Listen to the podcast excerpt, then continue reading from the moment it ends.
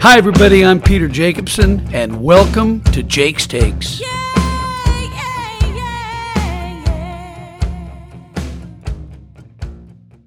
Well, the first week of the FedEx Cup playoffs are over, and the Northern Trust Open was held at Liberty National, ended on Sunday, and had a bit of a surprise winner. Not surprised in the fact that uh, you don't think this guy can win, but surprised because Patrick Reed hasn't been playing that well of late. We all know him as Captain America because of his success in the Ryder Cup in the past, and also because of his controversy. He made some controversial comments about his teammates and his experience over in France at the Ryder Cup a couple of years ago, I should say last year. And I think everybody believed that Patrick Reed had to make the top eight of this year's President's Cup team to secure an automatic bid because not sure that people, Captain Tiger Woods, would want to have Patrick Reed back on his team, not because he can't play, but because he might be a bit of a disruptive force in my opinion, I want a guy like that on my team. I want a guy that's going to chew you up and spit you out. You're not on the team to make friends. I understand that. You're on the team to win. You're on the team to represent the United States. You're on the team because you can play and you're going to get points. And that's the most important thing when you go into a team competition. So the winner up at Liberty National, Patrick Reed, he was 19th on the President's Cup list coming in. He jumped all the way to 12th. Actually, he passed Captain Tiger Woods, who dropped to number 13 on the list. And I know speculation comes when people think, hey, will Tiger pick himself to play for the United States team in Australia at the President's Cup in December? I never thought that would happen. I think Tiger's too smart for that. Unless Tiger were out winning tournaments and competing for major championships, I didn't think he was going to pick himself, which I don't think he will. Yes, he did win the Masters, but his form of late is not what any captain would want to see. Plus, he's uh, he's hurting a bit, so I think you can take Tiger Woods out of the conversation of him picking himself to play. So the FedEx Cup playoffs move to the BMW Championship in Chicago, and it, it's all different this year. There's only three playoff events. This is the second, and then they move on to the Tour Championship in Atlanta, and the format changes. So it's really kind of a sprint to the end. You're not going to have two winners like we've had in the past. You're not going to have somebody win the Tour Championship and then somebody else win the FedEx Cup like last year. Tiger Woods won the Tour Championship, Justin Rose won the FedEx Cup. This year it's going to be one guy. So I'm going to be really interested to see how that how that happens and how that turns out. Tonight I'm coming to you from my favorite spot in the world, Pebble Beach, California, where tonight I was part of a great event honoring the late Jim Langley, the longtime pro at the Cypress Point Golf Club here in Monterey Peninsula. It's called the Langley, and it's in honor of Jim and his name, the Langley Scholarship Foundation, honoring returning veterans, and the PGA of America Hope program. And we honored two great people tonight Bob Lurie and Mark O'Meara. We all know Mark O'Meara, the Hall of Fame golfer, five-time winner at the AT&T Pebble Beach Pro-Am, and two-time major championship winner. Both in 1998, he won the Masters and the Open Championship. But Bob Lurie, my very good friend from the Bay Area, former owner of the San Francisco Giants, in fact, he bought the team to keep the team here in the Bay Area. The owner was threatening to sell the team to a, a Canadian brewing company, and they were going to move the team to Toronto. It worked out for them. They subsequently got a franchise of Major League Baseball, but Bob was instrumental in keeping the Giants here in the Bay Area. So we had a chance to catch up with Bob and Connie Lurie tonight and honor Bob and also honor Mark. And it was held at the Beach Club. Everybody that's been to the Beach Club knows how special it is. It overlooks the 17th green here at Pebble Beach. So it was a, a great honor to be part of that event again. So, since we are here at Pebble Beach, coming up in this podcast, I'm going to tell the story about Jack Lemmon, Clint Eastwood, Greg Norman, and I forming a human chain of golf safety during one of the AT&T Pebble Beach Pro-Ams when we were playing at Cypress Point. It's a it's a really cool really cool story that some of you may remember. And what is the role of the golf commentator on television, whether you're a PGA Tour player or an LPGA Tour player for that matter? turned broadcaster, what is your responsibility? Are you supposed to go hard? Are you supposed to go easy? What is it that lies in our playbook. What do we have to do to do our job on television? So hang in there, stay with us. Thanks for listening.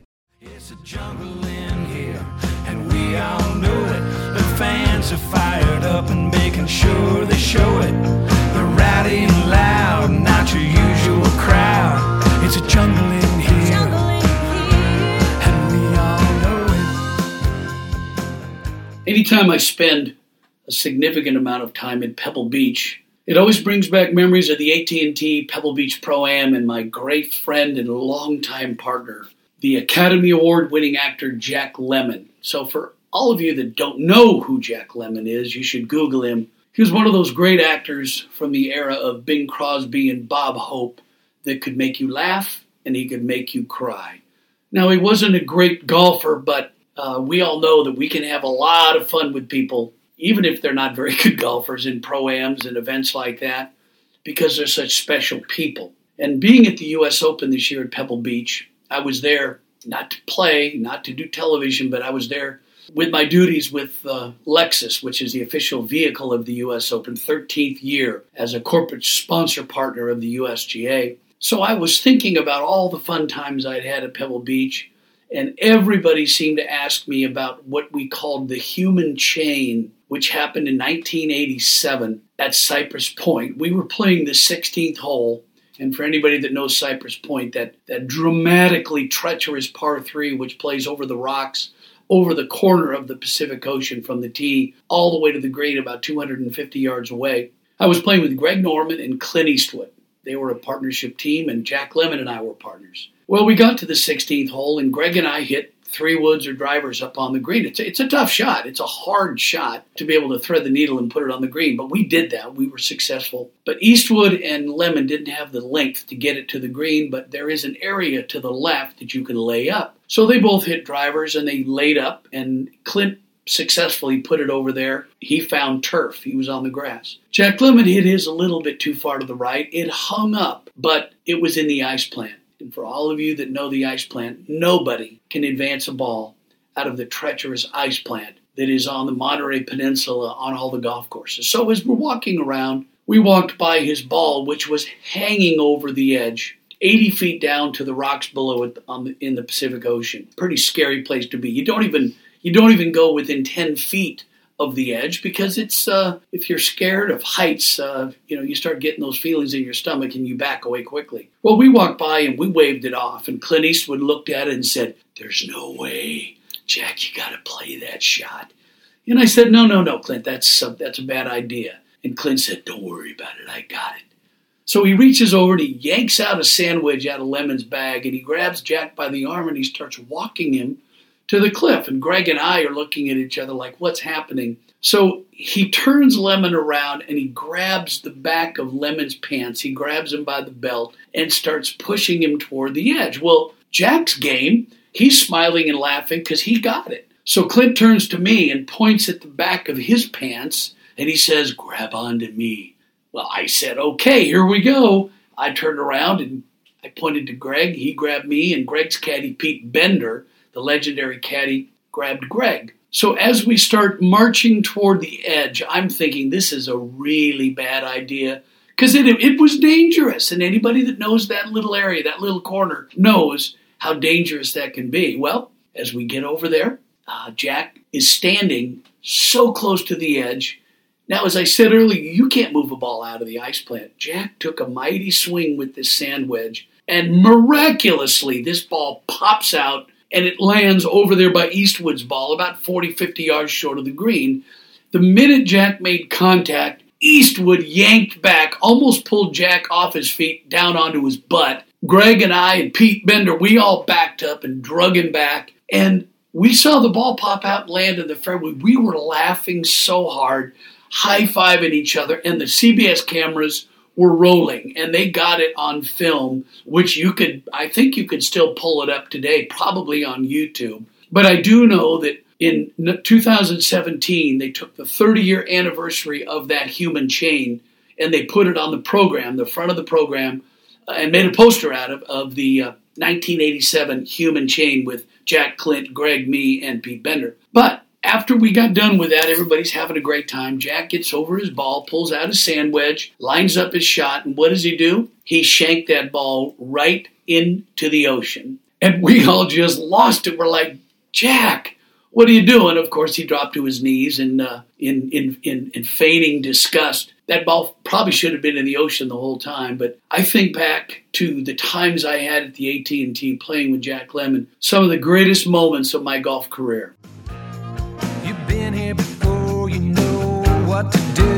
Keep your head on straight, don't let them get to you. Put a smile on your face, get rid of that.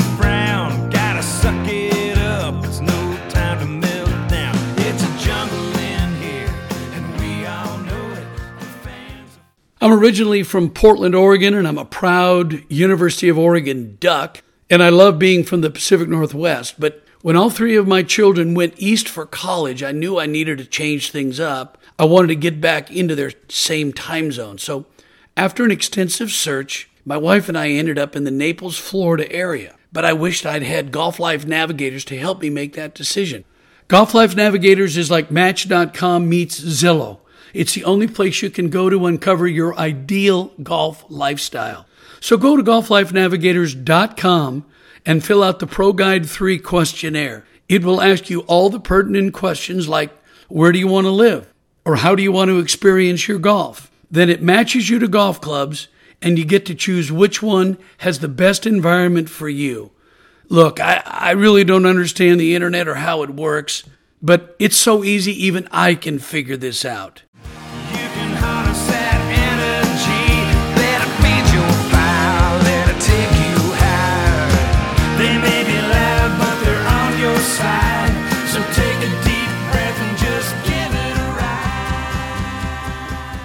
Here's a subject that holds uh, particular interest for me, and that is what is the role of the professional golfer turned broadcaster? Now, it's an interesting debate when you start watching golf on television, and all of a sudden, a player turns up on the broadcast, and he is either sitting in the big chair, someone like Faldo or Paul Azinger or Johnny Miller, or he's a hole announcer, or he's walking on the golf course. There are there are quite a few roles that a player can take. You can sit in the studio, you can be, and in the Golf Channel case, you could be live from, or you could be a special contributor. But if you're a former player and you're now doing broadcast, we're really not set up to do that. We're it's really hard to understand how you become a broadcaster. There's there's no broadcast school you go to. Your bosses just hope that you have the gift of gab and you can tell some stories and you can make sense and paint a picture for the for the viewer watching. But I'm always asked, should I be tougher or easier on the players? And I've probably been accused of being too easy on the players. I know there are a lot of broadcasters that are pretty tough on the players. But whether you're tough or you're easy on the players, the thing I've always tried to be, and I think every broadcaster should be, and that's objective. I have no problem taking a player who I like a great deal, a Jordan Spieth, a Phil Mickelson, a Tiger Woods, a, a Dustin Johnson. If they hit a horrible shot, I'm going to tell you that's a horrible shot. That's a bad shot. But I also follow it up with what he has next. If he hits a horrible shot, what is his next shot? What are the what are the opportunities to get the ball up and down? Because thinking as a player, we're all going to hit bad shots, but it's the recovery I think that makes you great. And you think about Tiger Woods and Phil Mickelson and Jack Nicklaus and all the great players in the history of the game. It isn't so much the great shots they hit, it's the recovery shots they hit and the bad shots they get away with. Well, the debate this year, and it really came to uh, the forefront, was Brandel Chamblee, my, my good friend and colleague with the Golf Channel, taking on some of the players. And he's been very critical of Tiger Woods, as we all know. But this year he took on Phil Mickelson and also Brooks Koepka.